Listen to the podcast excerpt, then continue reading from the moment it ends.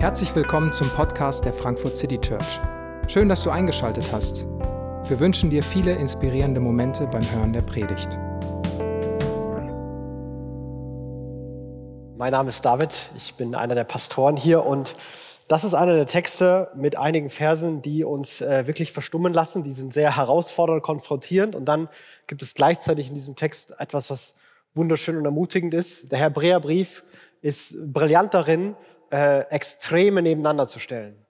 Extreme Ermutigungen, vielleicht mit die schönsten, ermutigendsten, tröstendsten Verse in der gesamten Bibel findet man im Hebräerbrief.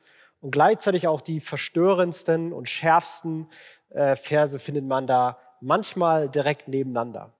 Und die Idee ist zu sagen, dass wenn dieser, diese, dieses Ziel gelingen soll, den Fokus auf Jesus zu richten, dann versuche ich euch einmal ganz extrem zu zeigen, wie schön er ist und wie wunderbar es ist, ihn zu haben. Aber ich zeige auch, auch, euch auch, wie schrecklich es ist, wenn man das alles verpasst und wie schlimm es werden kann ohne diesen Jesus. Und meine Hoffnung heute ist, dass du, dass beide Gefühle bei dir hängen bleiben. Dass da eine, eine Herausforderung in dir da ist und gleichzeitig eine Ermutigung bei dir ist. Dass du überzeugt bist, wie wunderbar Gott ist und gleichzeitig auch, wie schrecklich es wäre ohne Gott. Und ich weiß, dass das viel gewollt ist, weil äh, hier kommen ganz verschiedene Biografien und Geschichten zusammen. Ähm, wir haben verschiedene Dinge erlebt und erfahren, gerade wenn es um diese Fragen und diese Themen geht. Wir kommen auch mit verschiedenen Emotionen hierher. Also die äh, Stunden vom Aufstehen bis jetzt waren, glaube ich, für jeden von uns auch anders ähm, und, und verschieden. Aber ich hoffe, dass dieses Gefühl hängen bleibt und ähm, es, es trifft oder der, der Autor formuliert diese beiden Ziele oder, oder verfolgt diese beiden Wege, um unseren Fokus zurück auf Jesus zu bringen. Und diesmal und in diesem Text dreht sich ganz, ganz viel um die Frage nach, nach Ruhe und nach, nach Gottes, Gottes Ruhe und dem, was Gott uns versprochen hat und wie das erlebbar und erfahrbar werden kann. Und ähm, das Bild, was er als Gegenbild verwendet, ist äh, in, der, in der Wüste zu sein, umher, umherirren zu müssen, ruhelos. Ich Vielleicht für uns übersetzt das, das Bild, das Gegenbild ist, äh, alle drei Monate umziehen zu müssen auf unbestimmte Zeit. Du musst jede, alle drei Monate alles zusammenpacken und weiter. Und bist nie irgendwo angekommen. Oder du musst den Rest deines Lebens auf Dienstreise sein und darfst nie mehr nach Hause kommen. Also so dieses, dieses Gefühl ist es vielleicht, was, was da dagegen gestellt wird, gegen die, gegen die Ruhe Gottes. Und es trifft vielleicht auch bei uns heute auf eine Situation wie auch damals bei den Leuten. Für die Leute war die Frage nach Alternativen und Ergänzungen zu Jesus groß geworden. Das mit Jesus hatte sich irgendwie so ein bisschen abgenutzt. Das wurde anstrengender. Das Leben hat sich nicht so schnell dahin entwickelt, wo ich es gerne hätte. Jetzt bin ich schon Christ und diese Frage ist immer noch offen. Dieses Problem ist immer noch da. Dieses Leid ist vielleicht sogar dazugekommen. Das, was mich am Anfang begeistert hat, ist jetzt irgendwie halt da, aber nicht so begeisternd. Es hat sich irgendwie abgenutzt. Und man beginnt nach Ergänzungen zu suchen. Also Jesus und, und Gott darf weiterhin das da in meinem Leben regeln, aber hier suche ich mir andere Dinge. Und für die Leute damals war es ähm, jüdische Gesetzgebung, die, die Priesterschaft, die Leviten, der alte Bund und all das. Für uns sind es vielleicht andere Dinge. Jesus ist hier verantwortlich, aber das hier, da vertraue ich auf Bildung, auf Fortschritt, auf Demokratie, ähm, auf, auf, auf Selbstoptimierung. Da, da gucke ich zu Medien und Entertainment, weil da ist mehr Ruhe, als ich vielleicht hier finden kann. Vielleicht sind das die Situationen, wo die Frage nach Ergänzungen zu Jesus groß wird, die Frage nach Alternativen zu Jesus auf einmal da ist. Und mitten in dieses, diese Situation der Leute kommt dieses wuchtvolle und emotionale Argument des Autors. Ich habe hier nur ein paar Verse abgedruckt, die das versuchen, so ein bisschen in der Lesung ähm, sichtbar zu machen. Aber dieser, er wiederholt sich und wiederholt sich und er dreht sich immer wieder um diesen einen Punkt. Es ist Ermutigung und Warnung, Ermutigung und Warnung und immer wieder dieser, dieser Satz, den er ganz am Anfang ähm, in Vers 7 sagt, wenn ihr heute die Stimme Gottes hört, dann verschließt euch dem nicht. Dann hört hin. Und bevor wir da in den Text einsteigen, möchte ich einmal vorausschicken, was mit Ruhe Gottes überhaupt gemeint ist und welche welche Sehnsucht er aufruft und welches Angebot er machen will. Also die Ruhe, die hier vorkommt, kommt in drei Ebenen vor und es sind so drei Puzzlestücke, die ein Gesamtbild ergeben. Das erste ist Ruhe von, von Gott, von, von, dem, von Gott, der die Welt gemacht hat, her. Ruhe bedeutet, dass alles seine Ordnung hat. Ruhe heißt, alles ist genauso, wie es sein soll. Das ist ein Konzept, das war mir lange unbekannt, bis ich meine Frau geheiratet habe. Und äh, sie kann dann erst ruhig sein, wenn die Wohnung aufgeräumt ist. Und Chaos in der Wohnung ist auch Ruhe, Unruhe in ihr. Wer meinen Schreibtisch kennt, weiß, dass das für mich kein Konzept ist. Aber das ist das Gefühl. Alles ist in Ordnung. Und dazu kommt ein, ein zweites, und das ist, Ruhe wurde versprochen, als Israel in das Land kommen soll. Ein Gefühl von, von Heimat, ein Gefühl von Angekommensein. Hier will ich sein, hier will ich bleiben. Ich suche mir nicht mehr neue Alternativen. Ich will nicht mehr weiterziehen. Das ist auch keine Zwischenstation. Hier will ich bleiben, hier will ich sein, hier habe ich das Gefühl von angekommen zu sein. Alles ist in Ordnung, hier bin ich angekommen. Und dann noch ein, ein größerer Friede, der am Ende in, in, in Jesus versprochen wird. Ein, ein Friede, der, der nicht nur kein Krieg bedeutet, sondern der so in die, in die allertiefsten Tiefen unseres Seins geht, der so eine, eine tiefe, ja, vielleicht Zufriedenheit oder Gelassenheit in uns äh, bringen kann, mitten in dem, was vielleicht auch noch um uns stürmisch und chaotisch ist. Also alles ist so, wie es sein soll. Hier bin ich angekommen und diese tiefe Zufriedenheit. Und das malt er vor Augen. Das ist möglich mit Jesus. Nicht alles sofort, Schritt für Schritt, aber wenn ihr euer Vertrauen auf Jesus setzt und den Weg mit Jesus geht, den Fokus auf Jesus habt, dann wird das eure Zukunft sein. Dann geht ihr Schritte darauf zu. Und ich glaube, das hat damals eine ganz schöne Sehnsucht getroffen und ich würde mal vermuten, das trifft auch bei einigen von uns eine, eine Sehnsucht. Wäre es nicht schön, wenn all die Dinge auf unser Leben komplett zutreffen würden? Das ist etwas, was Gott schenken möchte, was Gott geben möchte. Und der Weg dahin geht über Herausforderung und Konfrontation und gleichzeitig vor Augen malen, wie wunderbar Gott ist und Gott sein kann. Also, Vers 7. Wenn ihr heute die Stimme Gottes hört, dann verschließt euch seinem Reden nicht. Macht es nicht wie das Volk Israel in der Wüste das an jenem Tag, als es gegen ihn rebellierte und ihn herausforderte.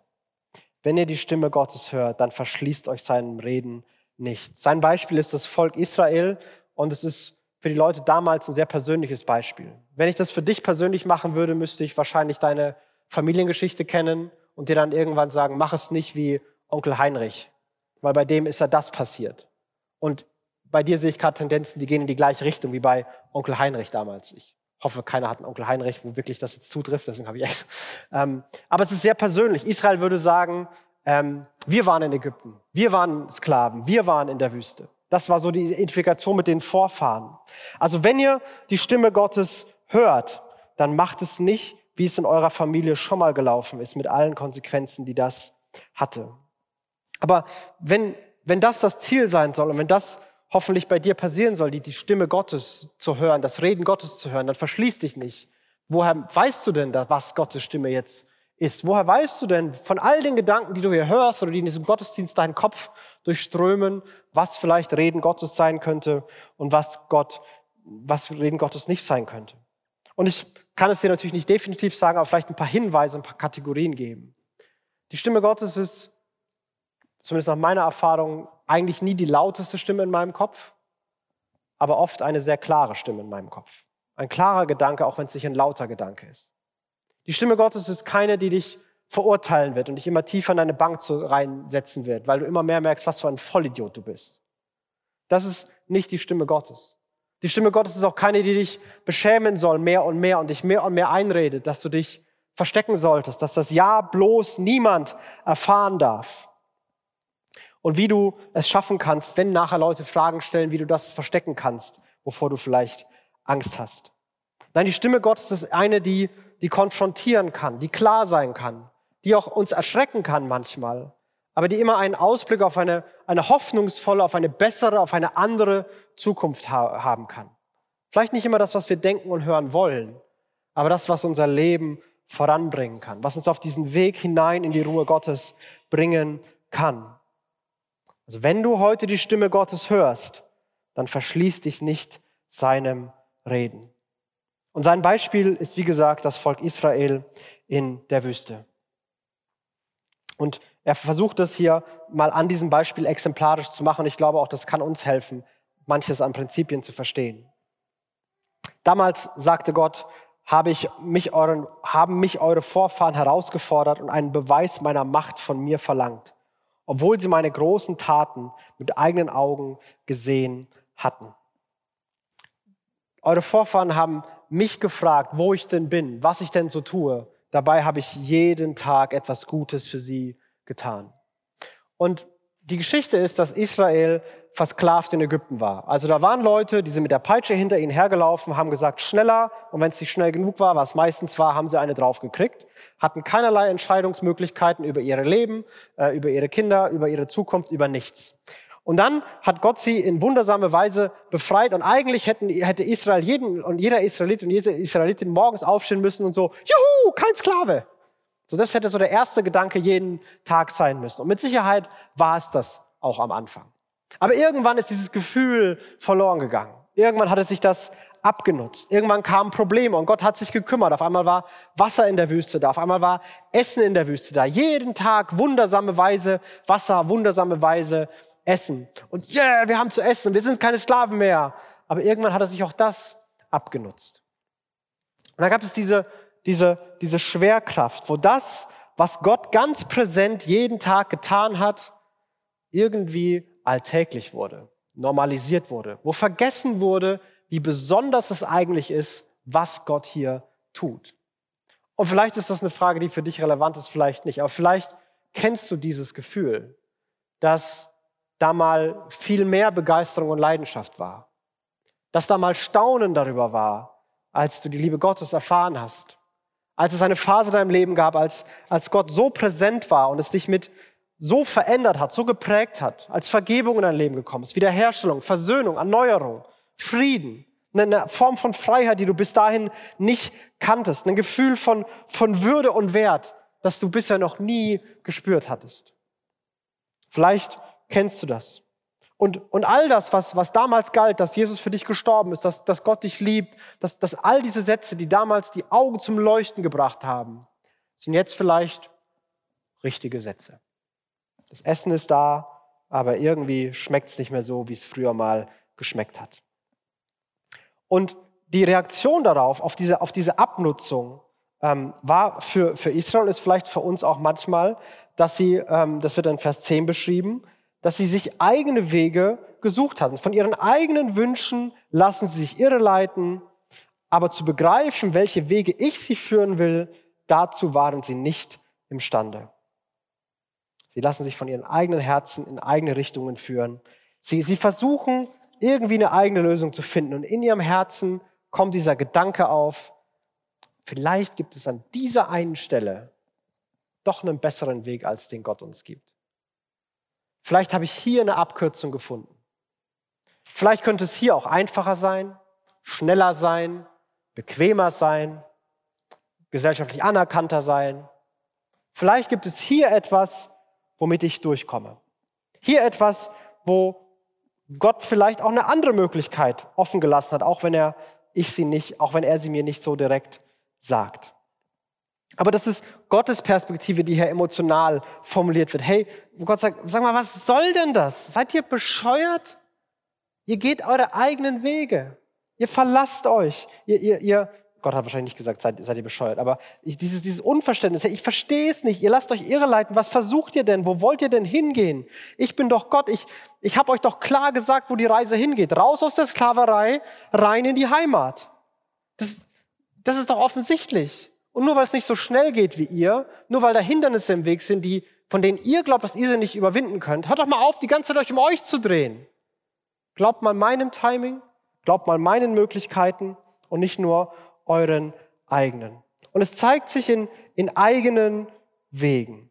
Und da gibt es vielleicht etwas, ähm, wo, wo sich ein eigener Weg dann auf einmal groß machen kann. Diese, diese Ergänzung zu Jesus. Herr Jesus ist hierfür verantwortlich, aber das, das versuche ich anders. Das muss auch so gehen. Das ist auch vielleicht auf alternativen Wegen zu erreichen. Ich habe ja gar nichts gegen Jesus. Nur noch eine neue, eine andere Idee. Und gegen dieses Muster wird er, wird er wirklich scharf, weil da ein, ein Misstrauen gegenüber Gott dahinter steckt. Jede Form von eigener Weg ist immer eine Form von Misstrauen gegenüber Gott. Und Misstrauen kann sich zeigen in, ich krempel die Ärmel hoch, gebe Vollgas und mache alles alleine. Und Vertrauen würde bedeuten, Gang zurückzuschalten und Gott machen zu lassen. Und Misstrauen kann sich zeigen in, ich blende das alles aus, ich setze mich hin, ich, ich, ich lenke mich ab, ich stumpfe ab und übernehme gar keine Verantwortung. Und Vertrauen gegenüber Gott könnte heißen, ich gehe die verantwortungsvollen Schritte, auch wenn ich nicht Garantien bekomme, dass es gut ausgehen wird. Aber so hat dieses Volk die ganze Zeit eigene Wege gefunden. Was Gott getan hat, war nicht mehr besonders. Was sie selbst an Ideen hatten, klang ziemlich gut. Und dann kommt Gottes Reaktion auf diese Haltung der Herzen des Volkes. Schließlich schwor ich in meinem Zorn wieder hochemotionale Formulierung. Niemals sollen sie an meiner Ruhe teilhaben. Alles ist, wie es ist. Gefühl von Heimat, tiefe Zufriedenheit. Das werden sie verpassen. Sie werden ewig auf Dienstreise sein. Sie müssen alle drei Monate zusammenpacken, umziehen, neu einrichten, zusammenpacken, umziehen. Da wird diese Ruhe nicht einkommen. Äh, kommen. Und diese Entscheidung hat Konsequenzen. Dieser eigene Weg hat Konsequenzen. Und das ist etwas, was, glaube ich, manchmal heutzutage so ein bisschen verloren gegangen ist. Dieses, dieses Paketdenken, dass man sagt, jede Entscheidung hat auch Konsequenzen. Und ich kann nicht diese Entscheidung treffen und diese Konsequenz mir dazu aussuchen. Das, das funktioniert nicht. Dauerhaft McDonalds essen und Sixpack und 95 Jahre alt werden, das, das kann man nicht zusammenpuzzeln. Das sind verschiedene Wege mit verschiedenen Entscheidungen. Und das soll hier klar werden. Es hat Konsequenzen. Den Weg ohne Gott zu gehen, ist ein Weg ohne den, der Leben gibt, ohne den, der Ruhe verspricht, ohne den, der Heimat gibt, ohne den, der liebt, vergibt und verändert. Und deswegen kommen diese, diese warnenden Worte an jeden ganz persönlich. Vers 12. Achtet also darauf, Geschwister, dass keiner von euch eine rebellische Haltung, in einer rebellischen Haltung den Unglauben Raum gibt und sich von dem lebendigen Gott abwendet. Achte darauf, dass es da keinen Raum gibt für diese Abwendung. Und das ist eine, eine Gefahr für jeden Menschen, der in die Kirche geht und der Christ ist. Für, für alle. Und das gilt für jeden, der Teil der FCC ist. Das gilt für mich hier auf der Bühne, für jeden Pastor, für jeden in der Leitung. Das ist kein Ding von, okay, hier gibt es ein paar Leute, die haben es echt drauf und die verklickern jetzt den anderen, wie die ihr Leben zu gestalten haben. Denn wir alle sind in der Gefahr, diesen eigenen Weg zu gehen. Wir alle sind in, haben diese, dieses Potenzial, dem Unglauben Raum zu geben und uns Schritt für Schritt für Gott abzuwenden. Und das ist keine Entscheidung von, ich mache jetzt einen Plan, wie ich in fünf Jahren gottlos bin, oder ich, mache, ich treffe eine Entscheidung, wie ich in zehn Jahren mein Leben ruiniert habe. Das ist nie die Entscheidung. Aber man, es ist Schritt für Schritt für Schritt, man gibt Raum und immer ein kleines bisschen mehr weicht man von dem Weg ab, der der Weg Gottes ist. Und vielleicht kann es eine ganz konkrete Herausforderung für dich sein. Und ich möchte dich einladen, an dieser Stelle nur für dich zu hören und nicht für die anderen, weil wir sind ganz schnell dabei, so gut, dass das mal gesagt wird, so sie müsste wirklich mal ein bisschen weniger machen, er mal ein bisschen mehr, sie macht sich zu viel Sorgen, er ist viel zu naiv, hier müsste mal gesünder ernährt werden, sie muss dringend den Job wechseln. Also keine Ahnung, was alles für Gedanken beim anderen aufkommen, wo wir ganz viel Klarheit haben, wie der Weg der anderen richtiger sein würde. Aber lass uns mal bei uns selbst bleiben. Vielleicht gibt es da etwas, und das, ich glaube nicht, dass das für jeden gilt hier, aber vielleicht gibt es etwas, wo du wo du dir schon klar ist, wo du gerade einen eigenen Weg versuchst zu gehen. Wo du ganz genau weißt, das sind Schritte, die sind nicht hilfreich. Das sind, das sind Schritte, die, die nicht die Schritte sind, die Gott mir vorangeht, die Gott mir vorzeichnet. Und ich, ich weiß nicht, welches Thema das ist, ich weiß nicht, welche Sache das konkret sein kann. Vielleicht ist es, wie, wie, wie viel du arbeitest und, und wie, wie sehr du wie wenig Pause du machen kannst. Vielleicht ist es, wie schwer es dir fällt, Risiken einzugehen und Verantwortung zu übernehmen und wie sehr du alles an dir vorbeiziehen lässt. Vielleicht bist du total verbissen und sorgenvoll und du weißt genau, dass du eigentlich nicht kontrollieren kannst und loslassen müsstest.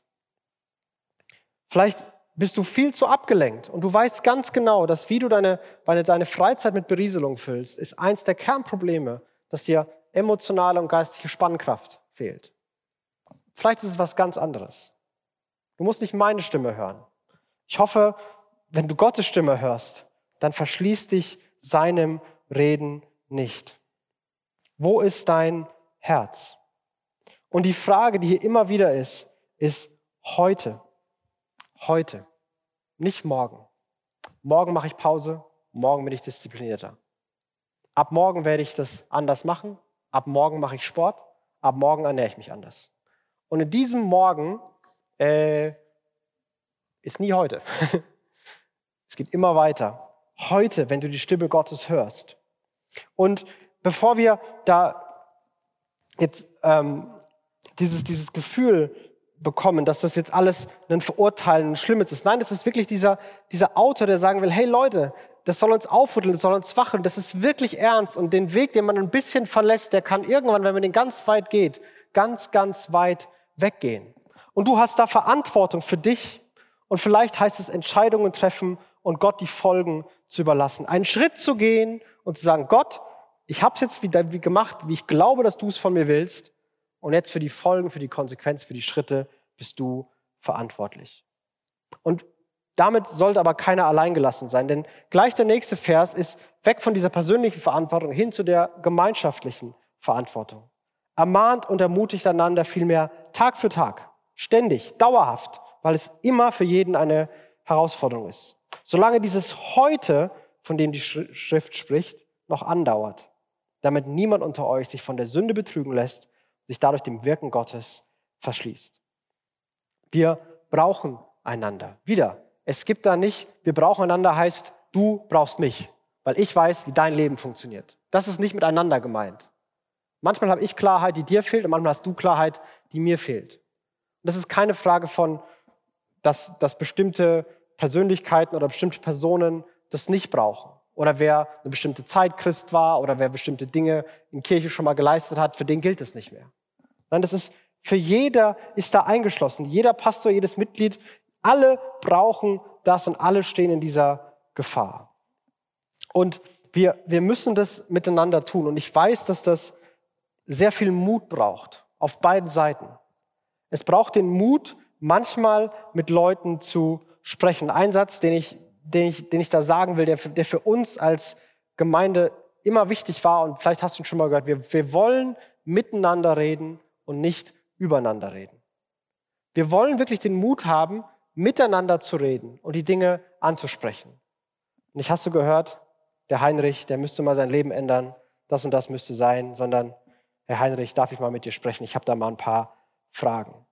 Und warum wir das Tag für Tag machen sollen, diese, diese, diese Ermutigung dafür, diesen ständigen Austausch da ist, weil die Erfahrung, die, die wir machen, wenn wir mit Leuten irgendwann sprechen können, um, um Seelsorge zu machen, um, um, um Leute zu begleiten, dann würden wir uns fast immer wünschen, dass die Gespräche deutlich früher hätten anfangen können.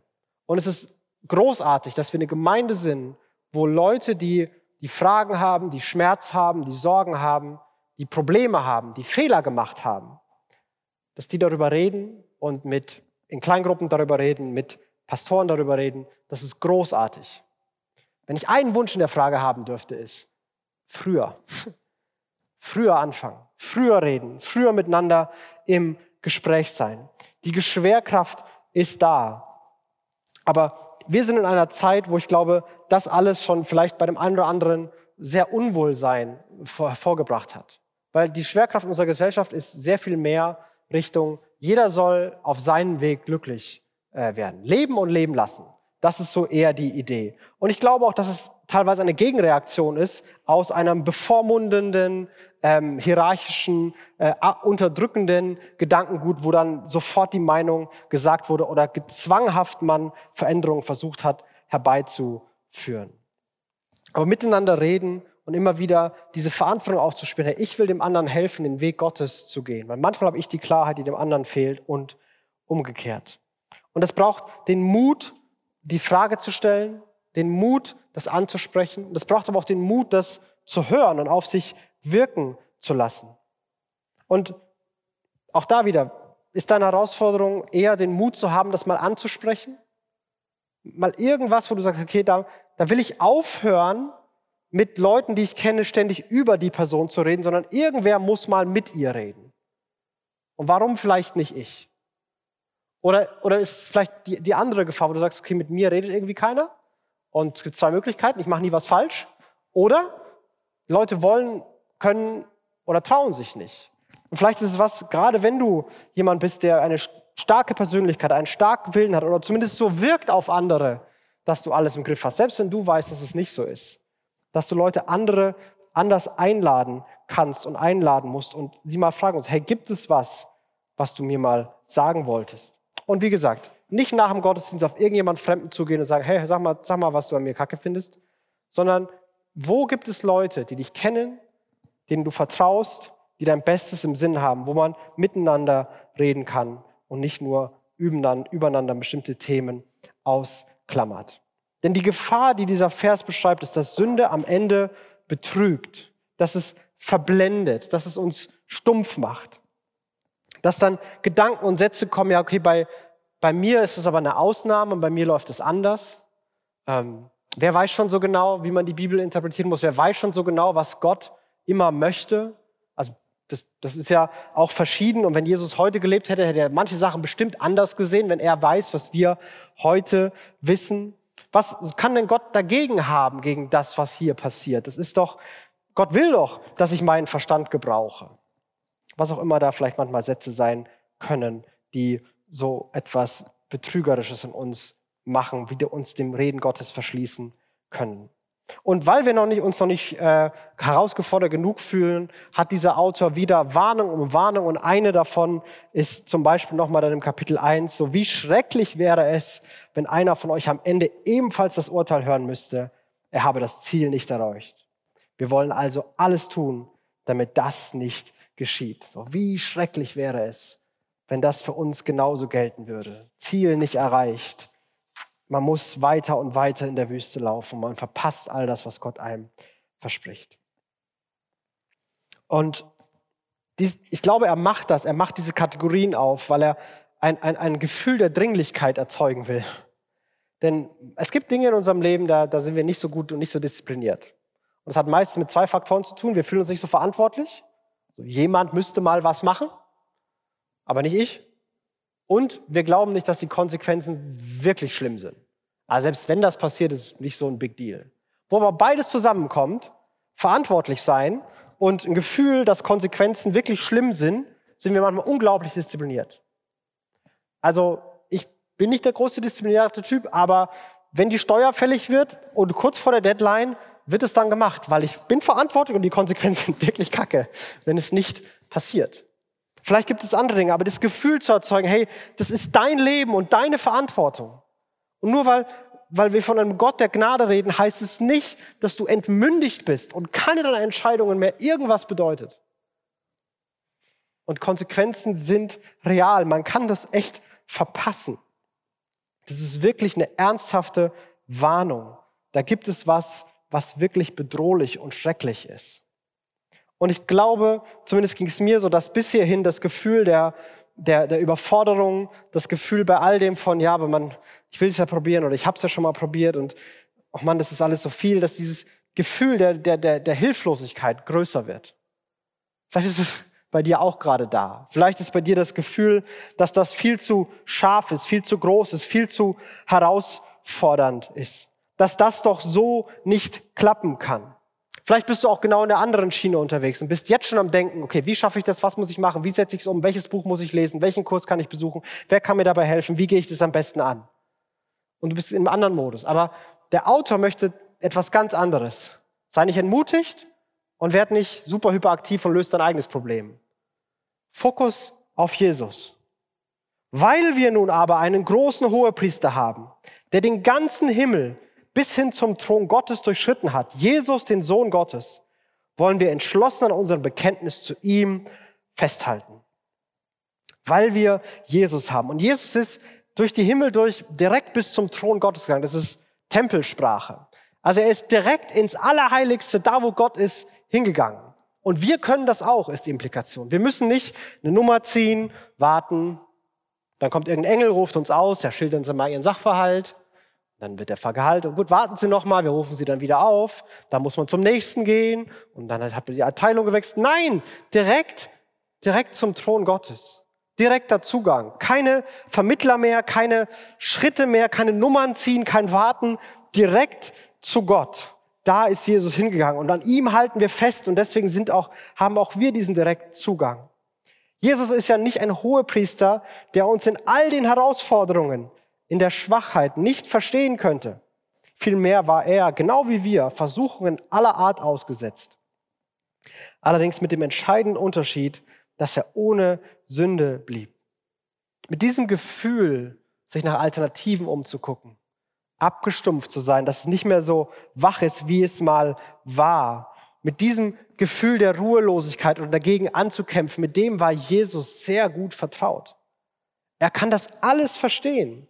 Nichts von dem, was, was du tust, kann Jesus nicht verstehen. Nicht, weil er Gott ist und alles weiß, sondern weil er Mensch war und alles erlebt hat. Der weiß ganz genau, wie groß die Spannung ist, wie groß die Herausforderung ist, wie schwer die Veränderung ist, wie, wie herausfordernd, überfordernd deine Gefühle und dein Moment gerade ist. Aber er hat dem nie nachgegeben. Er hat da widerstanden. Und deswegen ist er nicht nur voller Verständnis, sondern auch voller Möglichkeiten zu helfen und zu unterstützen. Jesus ist nicht der, der sagt, ich kann es voll verstehen, aber manchmal ist es halt so sondern ich kann es voll verstehen.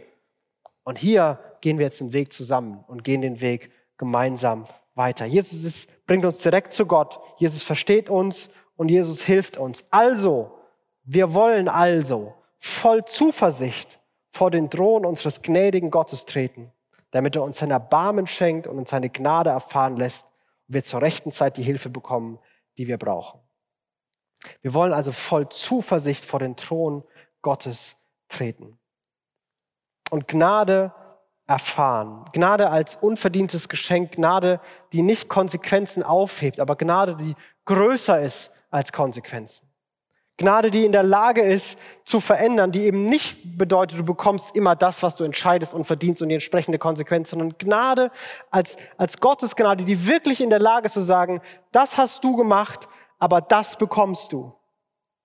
Weil Jesus selbst die Brücke baut, weil Jesus sagt, weil das, was du hättest bekommen sollen, das nimmt Jesus. Und das, was du niemals hättest dir erarbeiten können, aber Jesus sich verdient hat, das bekommst du. Gnade, die größer ist als Konsequenzen und das verändern kann. Und es lässt uns, soll uns mutig und voll Zuversicht machen, mutig vor den Thron Gottes. Und diese beiden Gefühle zusammenzudenken, hilfsbedürftig und mutig, ich glaube, das ist die große Herausforderung. Sich hilfsbedürftig zu fühlen, ist manchmal sehr einfach. Gerade wenn man so viel Warnungen hat und merkt, was in seinem Leben vielleicht anders sein sollte. Aber dann haben wir doch nicht so eine zuversichtliche, mutige Haltung. Dann ist man eher so, ja, ich weiß und es, ja, sollte anders und vielleicht, wenn einer helfen muss, ich probiere mal selber, aber vielleicht kannst du dann, wenn ich nicht. Also, aber dieses Gefühl von, hey, ich brauche Hilfe und du musst mir helfen. Weil sonst sind wir meistens mutig nur dann, wenn wir sagen, hey, ich kann jetzt zu Gott beten und ich kann auch um direkt was bitten, weil ich habe gebetet, Bibel gelesen und der Oma über die Straße geholfen. Ich habe es richtig drauf. Aber zu sagen, ich bin wirklich hilfsbedürftig und gleichzeitig wirklich zuversichtlich und mutig.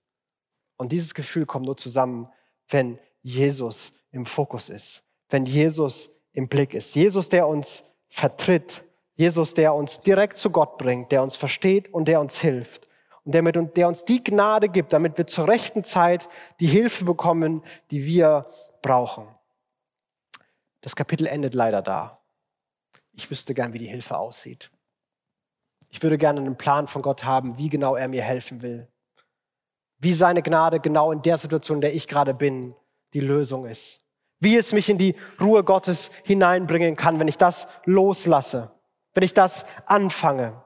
Wie ein Gefühl von Ordnung, Heimat und Zufriedenheit und Frieden in mir aufkommen kann. Ich wüsste gerne, was Jesus tun will.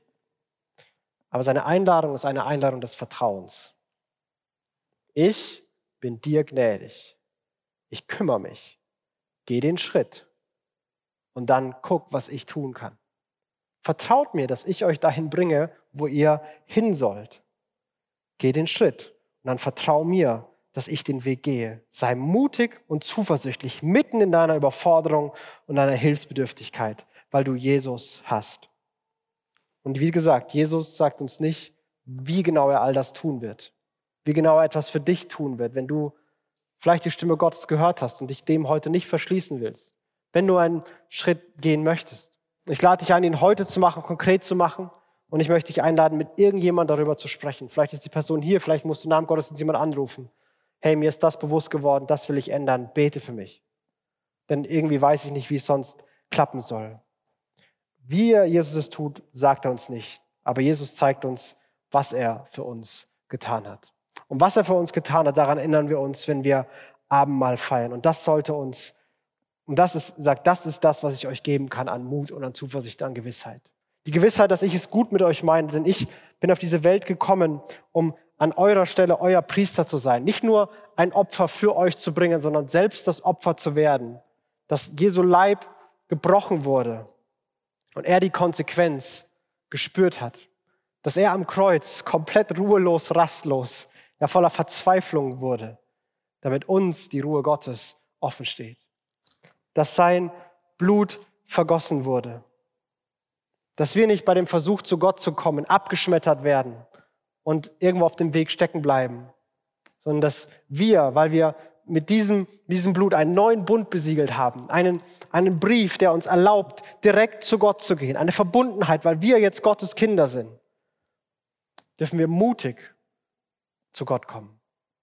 Das hat Jesus für uns getan. Und dieser Jesus, der lädt dich ein, den Fokus auf ihn zu richten. Der lädt dich ein, die Schritte zu gehen, die du gehen musst auf Gottes Wegen. Und ich darf diese Einladung nur bestätigen. Und ich möchte ein Gebet sprechen und dann feiern wir Abendmahl und singen Lieder. Jesus, du ähm, forderst uns heraus und du mutest uns ganz schön was zu, ähm, weil du uns lieb hast, weil du mehr für uns möchtest, weil als wir manchmal wollen, weil du größeren Glauben, weil du größeren Glauben hast, dass sich Dinge in unserem Leben ändern können, als wir es manchmal haben, weil du mehr Ruhe für uns möchtest, als das, was wir vielleicht gerade selber haben, auch wenn wir damit zufrieden sind. Und Jesus, das ist eine beängstigende Perspektive, weil wir keinerlei Garantien und Kontrollen haben. Wir wissen nicht, was kommt. Wir müssen uns dir anvertrauen und das ist schwer. Und deswegen beten wir, dass du uns vor Augen malst, was für ein hoher Priester du bist, was für ein Vertreter du bist, der sich selbst hingibt für uns, der uns Zugang zu Gott verschafft, der uns voll Zuversicht und voll Mut zu Gott kommen lässt, mitten in unserer Bedürftigkeit, weil da Gnade wartet, die genau die Hilfe ist, die wir brauchen. Und so bitte ich, sprich du zu unseren Herzen, gib uns die Kraft und den Mut, die wir brauchen. Und ja, danke, dass wir uns da auf dich und dein Wirken verlassen dürfen. Amen.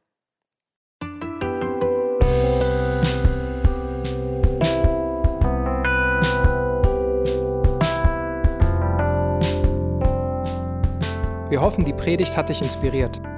Wenn du uns kennenlernen möchtest, dann schau einfach mal auf unsere Homepage www.frankfurtcitychurch.de oder besuch uns in unseren Gottesdiensten. Bis dann!